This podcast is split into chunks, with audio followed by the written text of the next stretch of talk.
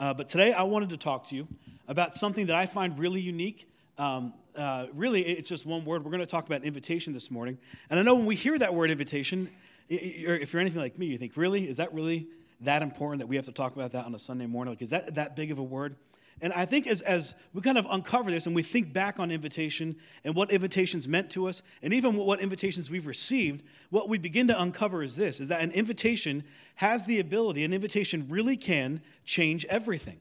I mean, think back over your life. Think about some of the invitations you received, whether it was uh, an invitation to, uh, you know, to, to your prom uh, for a date, whether it was an invitation to, you know, for a date with your first boyfriend or girlfriend, or an invitation to a wedding, an invitation to a funeral. An invitation really does have the ability to change everything, to change the entire course of our lives, to change the trajectory of our lives and where we're headed.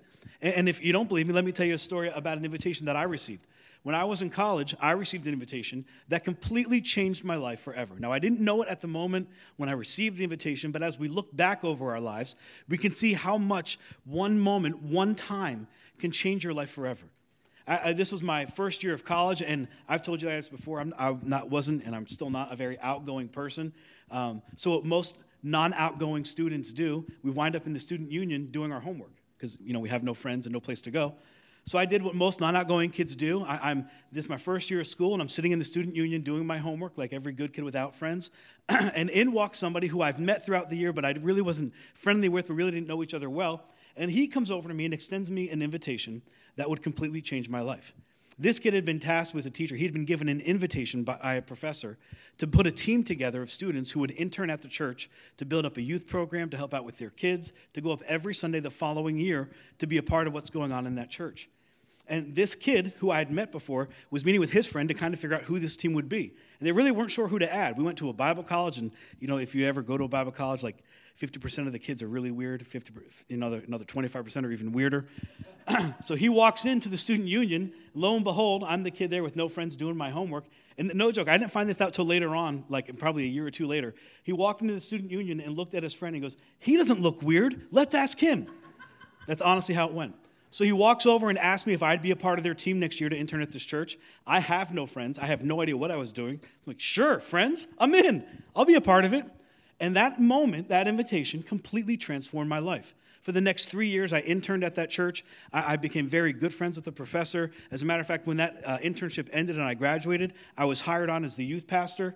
Uh, friendships were developed on that team that, that, that, still lasts today, like some 20 years later. We're still close. We still know each other. As a matter of fact, I'm going to dinner with one of them this weekend. Like, tr- just friendships that changed a life. But something else happened that was unique there. While I was there, I met this incredible young woman who I offered an invitation to, an invitation to go on a date. She f- thankfully said yes after all of the pressure and all of the harassing and the consistent invitations. She said yes, and then about a year and a half later, I offered another invitation to marry me, and she said yes again. And then she became my wife, and we had three beautiful girls. And that one moment, I can look back on, the, on like the course of my life and see how one invitation completely changed my life. That if he walked in and thought to himself, he's weird, I'm not asking him, I would have never had those friendships. I would have never had my first job as a youth pastor. I would have never been able to meet my wife, have the three incredible girls I have. My entire life changed because of an invitation. And my guess is for you that if you were to look back over your life and some of the things you experienced, maybe some of the best times in your life, my guess is all of that can be kind of brought back to an invitation, someone extending an invitation to you. My guess is also that you can also look back over the worst times of your life and realize that also happened by an invitation. I shouldn't have answered that call. I shouldn't have gone out on that date. I shouldn't have texted back. I shouldn't have taken that job. I shouldn't have went, went and met her for drinks. You see, an invitation really does have the ability and the power to change everything. Over the course of our lives, we'll receive many invitations. Over the course of our lives, we'll accept many invitations. And those invitations have the ability to change the trajectory of your entire life. And not just your life. Think about it even personally the invitations you offer. You may not know the outcome. You may not know where it's going to go. I know that, that my friend who extended me that invitation had no idea that I would meet my wife or the girl who would one day become my wife. He had no idea that how my life would completely change. But because he was willing to offer an invitation, the trajectory of my life was forever changed. And when we think about this in church, I, am going to connect it this way. I grew up in church. I grew up uh, in, in, a church that was created by church people for church people. Now, if you spent any time in church, growing up in church at all, or church in years past, my guess is your experience might be similar to mine. A church by church people, for church people, was great for church people. But anytime you invite somebody who wasn't in church, who wasn't familiar with church, or maybe had a, really kind of bad attitude toward church, or wasn't sure what they believed about God, and you brought them to a church like that, you, you kind of felt weird, didn't you? Every time I invited my friends to this church, and it didn't happen often, told you, not outgoing, didn't have a lot of friends, but anytime I kind of worked up the courage enough to invite a friend to come to church with me, they would come to church and I would just sit and kind of squirm in the seat, like, oh, don't be weird. Who's going to sing? How many songs? Why are they going to say this? Like, it just, it felt weird, doesn't it? Because it's a church by church people for church people. And as I got older and older, I kind of thought to myself, can't we do something different? Like, can't, can't this be better? Can't church be fun?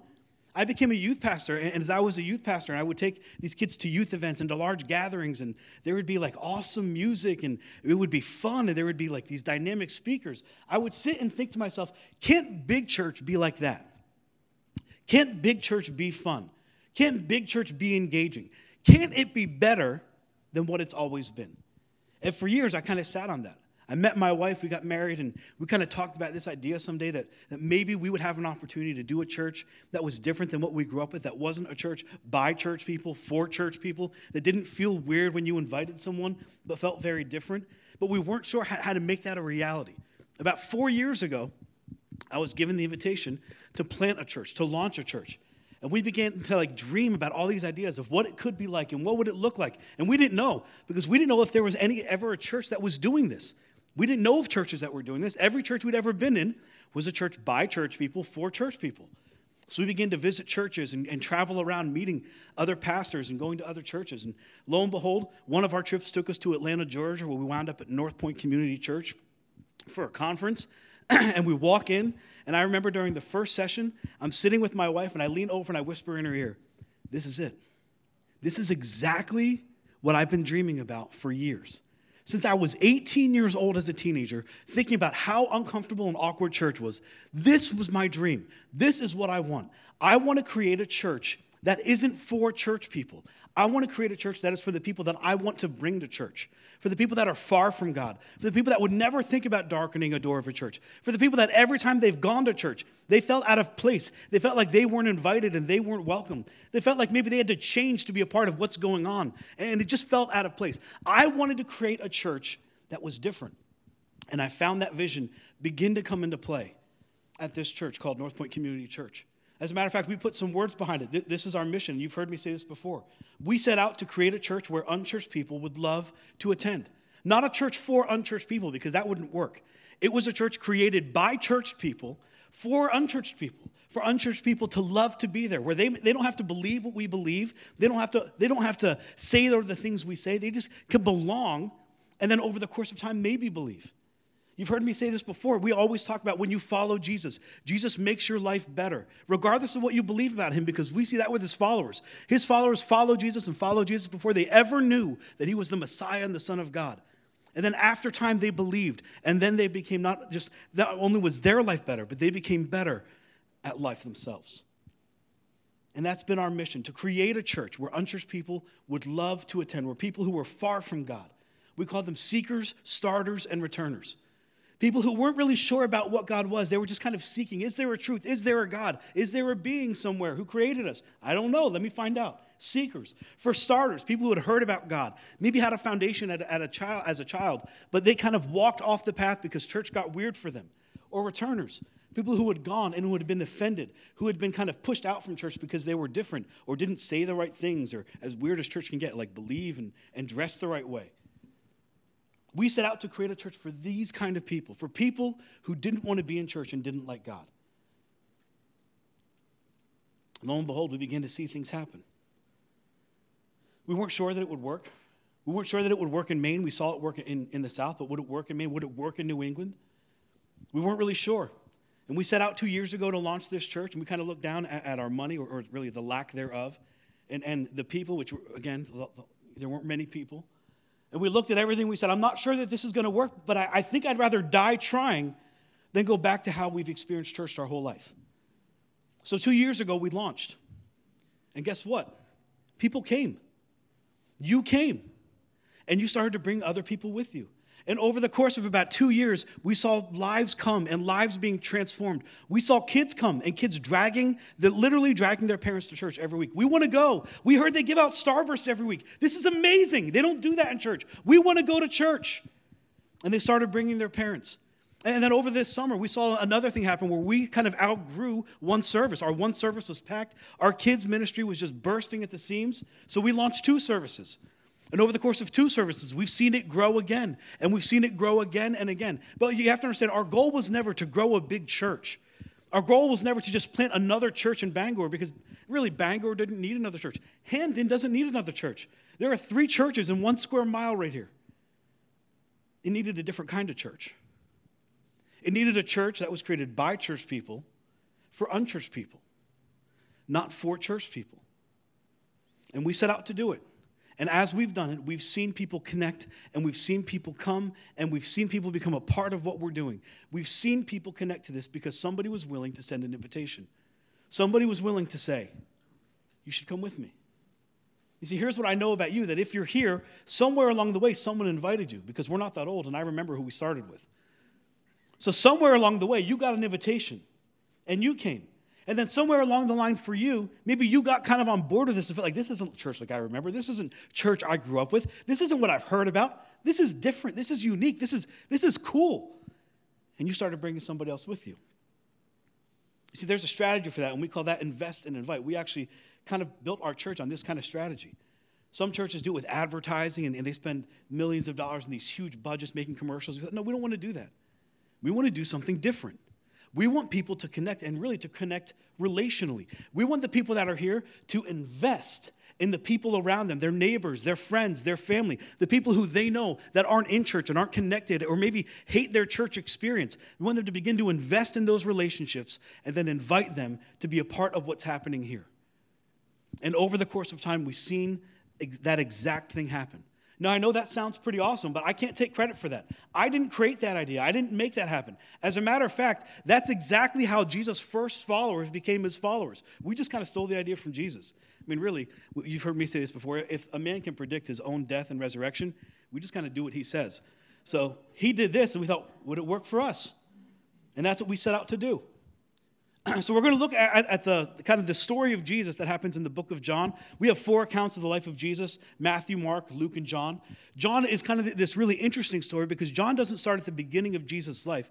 John starts with another guy named john. Now it's not the same john. I know that's confusing that there's two johns in the bible but there are. There's john who's the author. He, he's like the apostle john. He becomes jesus best friend his like close close kind of connection on earth and then John, the author, talks about this other guy named John, who you've probably heard about before. He's this like wacky, crazy guy who shows up out of the desert wearing weird clothes, eating weird food, talking about God in weird ways, and he starts baptizing people in this dirty river called the Jordan River.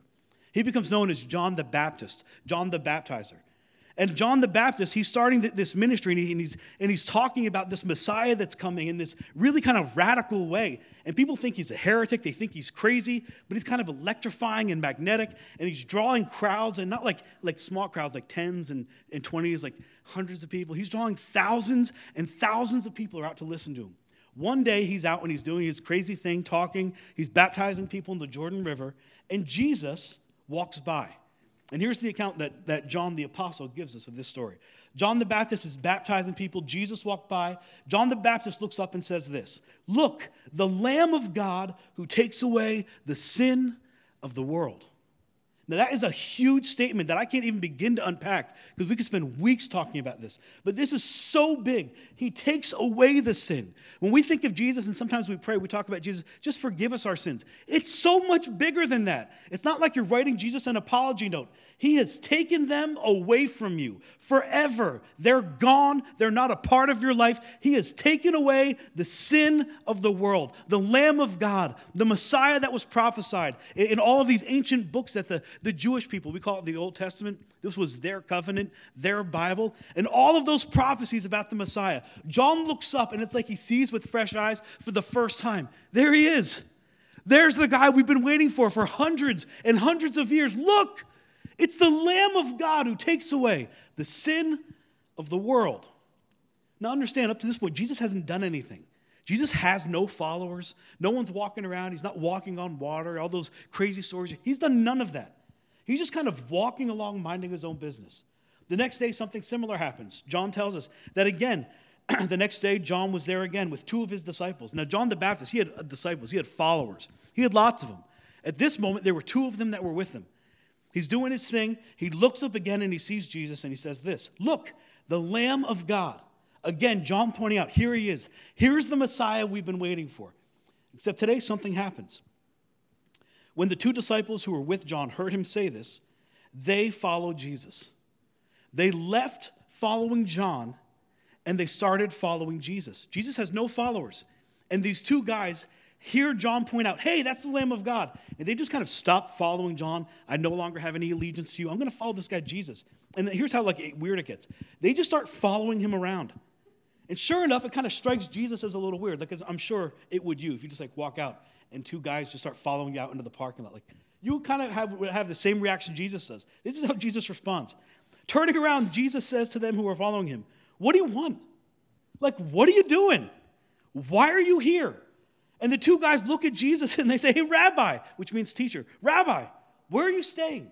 Which in our like 20th century, 21st century lingo is like, Hey, where are you going? What you doing? Can I come? Like, hey, Jesus, like John says you're this amazing thing that we've been waiting for, and I don't know much about you. I've really never even met you, but what are you doing? Can I come too? And listen to Jesus' response. He turns to these two guys that just start following him, which is, again, it's a little creepy. Hey, wh- where are you staying? Jesus says, Come, and you will see. And the very first people that start following Jesus start following him because of an invitation to come and see. Hey, Jesus, I'm, re- I'm really not sure what John means when he says you're the Messiah. I don't really know what all of that might mean, but where are you going? Come and see. What are you going to do, Jesus? Come and see. Are you really the Messiah? Just come and see. These two disciples who had previously followed John the Baptist, John gives us their names. He says the first one is Andrew. Andrew was Simon Peter's brother. This is the, the, Peter that we know about who becomes a disciple, who you know denies Jesus three times the night Jesus is crucified, and then later comes back to Jesus, and Jesus says uh, on, on Peter's incredible statement that you're the Messiah, that's how I'm going to build my church. This is this Peter who doesn't know Jesus at all. Andrew goes and finds his brother Simon Peter. Andrew was one of the two, rather, who had heard what John had said and who would follow Jesus. And the first thing Andrew does is he goes and he finds his brother Simon, who is Peter, and tells him, We have found the Messiah. We have found the person who, who is the Christ, who we've been waiting for, who's been prophesied about. Hey, Peter, I found him. And he brought him to Jesus. Now you have to understand, up until this point, it had been hundreds and hundreds of years that, like, of silence from God. It, it, had been hundreds of years that God hadn't done anything with the people of Israel. As a matter of fact, it was 900 years before the la- uh, until the last prophet. 900 years. The last prophet was there, prophesied about Jesus and what would happen, and then there's absolute silence. They hear nothing from God. And then Jesus shows up. And these guys are like, man, we've heard about this. We've read about this. There was, there was like bedtime stories our parents would tell us about this Messiah that would come and be king and, and change the world forever. And I think we found him. So, Peter, you, you got to come. I'm not sure what it means. I'm not sure what he's going to do. I'm not sure how this might change things in our, in our world. But man, you just got to come and see him.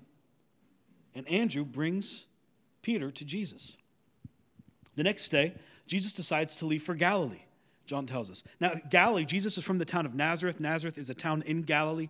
We've talked about this before, where in this kingdom, Judea is kind of down south. And then in the middle is Samaria. That's like the no man's land where no one likes to go or no one likes to talk about. And then above that is Galilee. Jesus is down in Judea and decides, hey, I'm going to go home. I'm going to take a trip and I'm going to go home. And, and, for us, it's not like a short trip, like, you know, he's heading down the street to the Circle K to get a soda. He's like walking from here to Waterville. It's a 60 mile journey, it's a big trip by foot. He looks at Peter and says, hey, Pete, hey, Philip, sorry. he says, hey, Philip, follow me.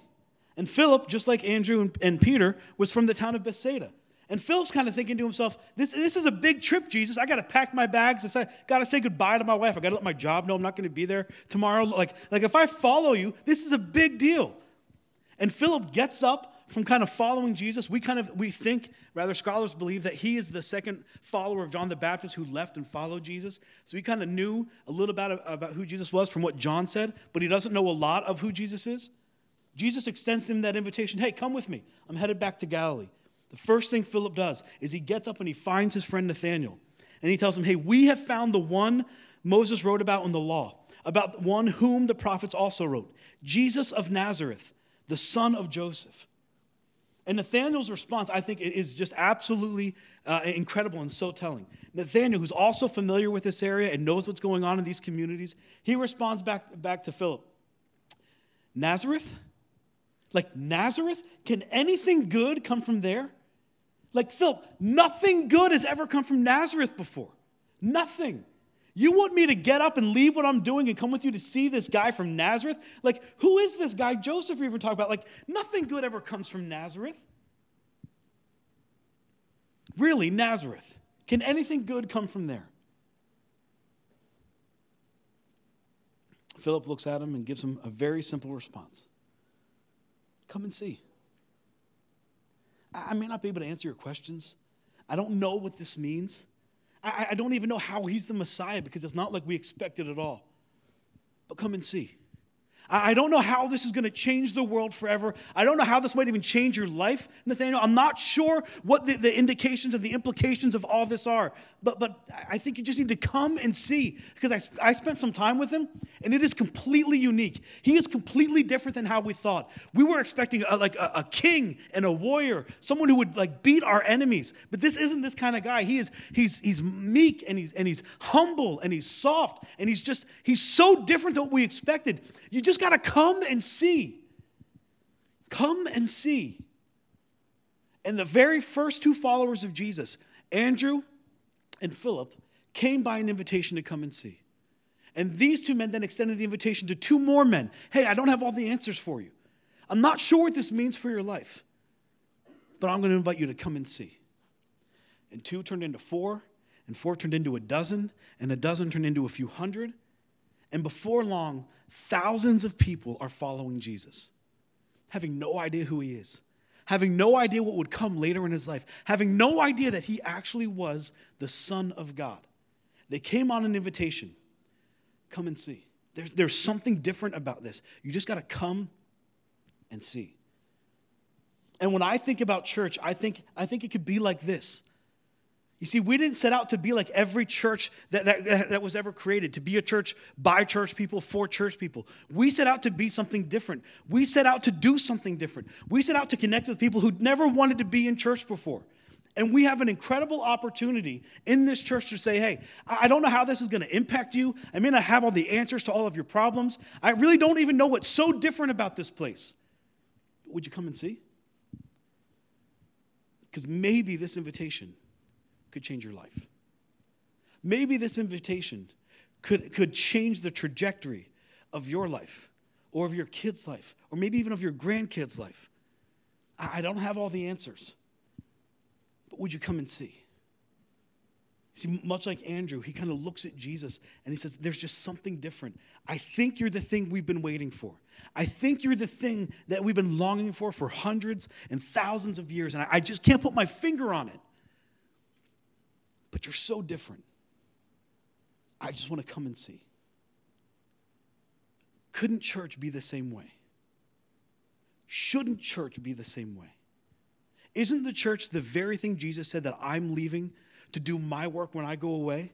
The thing that I want to use to change the world forever? Shouldn't church be so unique that it's not like we get bored when we wake up on a Sunday morning and frustrated? I can't believe I got to go to church again and pretend to be happy but it's a place we can come and just belong before we even believe what they believe. It's a place where our kids are excited and, and they wake us up in the morning because they can't wait to go to church. And they drag you out of bed on a Sunday morning when it's cold and snowy because they're so excited to be a part of what's going on in these environments. Couldn't church be like, hey, just, just come and see? Just come and see because there is something so different and something so unique. See, I know it can be. And here's why I know that. Because once upon a time, you were that unchurched person. Once upon a time, you were the person who needed an invitation to say, hey, come and see. And here you are. Once upon a time, you were the person that didn't like how church was, that didn't like the church maybe that you were a part of as a kid, that maybe thought that God could be real, but you weren't really sure how that connected and how all the dots fit together. But you were willing to come and see. Maybe it was because somebody gave you an invitation. Maybe it was because somebody gave you a series of invitations. They just wouldn't stop asking you. And you were finally so fed up with it, you're like, fine, I'll go just to shut you up, but I don't want to hear about it next week. Maybe it was because your husband said, hey, let's just go check it out. Like there, something is different there. Maybe it was your kids said, hey, I hear they give Starburst every service. Let's check, let's check it out. I hear they give good donuts. Let's just check it out. At one point, you were the unchurched person, and you came and you saw. And my guess is, if you're still here, there, you felt like there was something different about this place. That it was a place where you felt safe, even though you didn't exactly believe what we believe. It's a place where you really weren't sure about all the things I said, but you just felt like you were at home when you showed up. And almost like you were expected when you showed up. Almost like people were happy that you came here on a Sunday morning. And that's because that's exactly what we set out to do to create a church where people just like you, who didn't like church or had a really bad church experience, would want to come and want to be a part of it. You see, you understand this better than, than most of us. You understand the power of an invitation. You understand that an invitation really does have the ability to transform and change the trajectory of a person's life because it happened to you. Or maybe because you extended the invitation and you saw it happen for somebody that was close to you. You saw it happen to your children or to your friends or to your neighbors because an invitation was offered. And an invitation has the ability to take you from where you're at and open you up to something you never thought possible before. You see, when we set out to do this, we didn't set out to be the best church in the community, although I do believe we're the best church in the community. I'm the pastor, so I think every pastor should feel that way about their church. But I do believe we're the best church. That wasn't our goal. Our goal wasn't to be the biggest church in the community. Our goal was to be a church that was different than every other church in the community. A church that made it a point to say, we are here and we exist for those who aren't here yet, for those who don't even want to be here, for those who hate the idea of going to church. We wanted to be a church for the people who were different than us, a church by church people for unchurched people. And it began to grow. And you began to come. And you began to invite. See, but until you invite people, you won't really know what we're doing. Until you begin to connect with that mission and that vision, no, matter how long you've been here, you won't really see church the way it should be seen. Until you've seen us through the eyes and heard us through the ears of a seeker, a starter, or a returner, you haven't seen and you haven't heard. And there's nothing I can do to change that. Until you begin to invite, you don't see that difference. Because those of you who invite, those of you who, have, who have received the invitation and now want to continue to offer the invitation, you're the best critiquers in the world. You're the best complainers in the world. Every organization gets complaints. Every organization gets critiques. I, I'm, I'm, I'm similar. I do the same thing. I go to places and I find what's good and I complain about what's bad. But, but for church people like me who kind of grew up in church, when we see things and we complain, we complain about things that, that only have to do with church people because that's what we're used to. Church is for church people. But it's the people who invite, the people who are concerned, the people who say, hey, I invited my friend. Are you going to do anything weird this week? How many songs are you going to sing? You're not going to sing too many, don't sing too few. Who's speaking? Is the coffee going to taste good? The donuts better not be stale. How's kids' check in going to go? Are my kids going to have fun? Is it going to look clean? Is it going to smell good? You see, those who are inviting, you're concerned about those things. You're concerned about what it's like for a seeker, for a starter, for a returner, for the, for the uh, people that you've invested in and you've invited to come with you. You're the best complainers. We hear complaints all the time, and sometimes we're like, you know, these are just people like us. These are church people who are complaining about church people things. But every once in a while, we get a complaint. Every once in a while, we get a critique, and it's like a light goes off. It's like, no, that's someone who's on mission with us, who sees something we haven't seen before and who's concerned of how that might impact a seeker or a starter or a returner from coming. You see, inviters are the best complainers because you complain about the right things and you critique the right things to make sure that if you're going to invest and you're going to invite someone, that this place remains a place that was set up and created for them. You see, but if you don't do that, if you don't critique, if you don't invite, if we become a church of church people for church people, our trajectory is going to begin to shift. It's going to begin to change.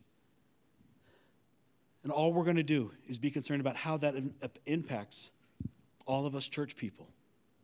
I don't want to do that. I didn't set out to be a church like that. I don't want to raise my kids in a church like that. And my guess is you don't want that either, or you wouldn't be here. You wouldn't have accepted the invitation and stayed. There was something different. And what was different was that we were a church set up by church people for unchurched people. And we want to remain to do so. A few uh, weeks ago, I had an opportunity to talk with a lady who had attended here for the second time. She'd come the first time and really liked it, but she came the second time and she just had this like, this like stupid big grin on her face and just smiling ear to ear. And I walked up and I asked her how her week was. She said, "It was so good, Jim. I just I couldn't stop thinking about this church all week. It was just it was just all, all the time. I woke up and I thought about it. I went to bed and I thought about it. And I told my husband over and over again, "You just got to come with me. You just got to come, come and see because something's different. This isn't like the churches I'm used to. This isn't this isn't like the churches I grew up in. Would you just come and see with me?" And she brought her husband. I looked at her husband, and you could see like the exhaustion on his face. Yeah, she asked me every day but there was something so different and so unique. She wanted to be a part of it. She said, I know I'm a church person, but, but can I continue to come? Like, sure, come. And bring the people around you who need an environment like this, who need a place where they can call home, even though they don't believe what we believe, who need a place where they can belong, that feels like it was created just for them, because that's what we've always set out to do. We're not the church that's going to be here to, to, to preach, you know, through the book of Revelation and, and you know, do all the things that church people love to do. That's not us. Because we're not concerned about giving you information that you haven't known. We're concerned about giving you information that's helpful and practical that would help you take one more step in the direction of your Heavenly Father. That's our goal. Our goal is to see you connect and to see you grow, to take one more step in the direction of your Heavenly Father. Now, all of this comes down to this. The whole reason we're talking about an invitation is we have before us an incredible opportunity to invite people over the next two months December and January, Christmas and the New Year. People are never more prone to go to church than during the holiday season and the New Year. Christmas, I mean, let's face it, Christmas, people put baby Jesuses everywhere. They're in their living room, they're in the front lawn, they don't even know who Jesus is, and they put little Jesuses out. There is never more of a time where they, people are willing to talk about Jesus than during the holiday season. So we want you to invite people. Starting next week, we're doing a new Christmas series for three weeks. We want you to invite people. In your worship guides, I told you we'd get back to this. There's this little guide given that shows you everything we're doing over the holiday season. We like to celebrate Christmas big because Christmas is important to us. Every week, we're doing something fun. Next week, as we start our new series, we're going to have cookies for everyone. If your kids are coming, tell them to come in their pajamas. It's pajama day in our kids' department. On the 14th, we have our Grinchmas party. We have a lot of fun in that. That's a Friday night. We're giving away an Xbox. We're going to have crafts and games and all kinds of weird uh, Grinchmas snacks and, and drinks. And, you know, your kids are going to love it. You might not so much, but your kids are going to think it's awesome. That's the 14th. The 16th is our final day for that food drive. We're also going to have a Christmas party for our kids. The 23rd, we're going to have a hot cocoa bar with all kinds of snacks. And then the 24th, we have our Christmas Eve service. Christmas Eve service for us is huge. It's the one time of year we get a little traditional where we do candlelight and we sing Christmas carols and we read through the, the, the Christmas story in a really unique way. It's a family service, so you and all of your kids come and you sit here for a few minutes as we celebrate Christmas together on the 24th. And then we do something unique. We do something that I don't know of any other church that really does this. We take the next week off. Next Sunday, we're closed. We don't have anyone come. We send all of our volunteers home. We give them the weekend off. We give you the weekend off. You can do church at home if you want, or if you're like us, you can sleep in and take that one day to, to recover some rest. We take a week off, and we want you to do the same. And then we come back in the new year. And in the new year, everyone's kind of rethinking about their lives rethinking the things they want to start, the changes they want to make, maybe the course they've been on and the trajectory they've been on and how they can change it. The new year is an incredible time to invite people. And we want to do that for you. We want you to, to continue to help us to be a church that is created for unchurched people. Because if you don't invite them, if you don't continue to invite people, we will become a church for church people. And we'll go off our path and we will never be open and welcoming as we are now. So we need your help. You have an incredible opportunity to invest and invite people out through a series of invitations to this Christmas season. And if at all else, If this isn't the season, if you try and no one extends, there are other times throughout the year to do that, and we're going to give you a, kind of a little cheat sheet for that. We call this the three knots. Here are times that you want to invite people throughout the year. first, the first one is if they're not in church. The second one is if they're not, things aren't going well. And last, if things they're not prepared for. If you find somebody that you're talking to and they say, you know, I'm not in church, I just moved to the area, I'm really not, not sure where to go, or I'm not in church, I never thought church was important, I'm not in church because I hate church and I never want to go, that's an opportunity to invite someone. Really? You should come to my church. Really? You, you don't go to church? You just moved here? Hey, you should come to my church. Come and see. Hey, th- things aren't going well. You know, uh, we got this really bad diagnosis, or there's this problem with me and my wife, or there's this problem with my child, or I just lost my job. Things aren't going well. Really? you should come to my church. They may not even be talking about the issue you're dealing with, but when you begin to meet the people that are there, man, it'll change you. I'm not prepared for this. I, you know, my, my, I just sent my first grader off to school for the first time, or I sent my college student off. He's my last one, and now I'm an empty nester. I'm about to get married. I'm about to have my first baby. I'm not prepared for it. Really? You should come to my church. You should come and check it out. It may not have all the answers you're looking for, but there's something different and there's something unique, and it was created just for you. You should come and see. So here's what I want you to do. I want you, we're going to play a little game. You're going to get interactive with me. I want us to say this together. I'm going to say things aren't going well, and here's what I want you to say. Really? You should come to my church. We're going to practice. That way you're ready over the next few weeks to invite people. You ready? Everyone ready to do this with me? All right. Things aren't going well at home. See, it's not that hard. You guys got it down already. Really? You should come to my church. Over the last year, I made it a, kind of a, a point for myself to begin to invite people. And I know that sounds weird. Like, well, you're the pastor. You should always be inviting people. It feels really weird to invite someone to church to come and hear me. Like, hey, you should come to my church and hear what I have to say for 40 minutes. It's awesome. Like, that always felt uncomfortable for me. And about a year ago, it kind of hit me like, people don't come here for me. I'm not that good of a speaker. I'm really not that outgoing. I'm not that charismatic.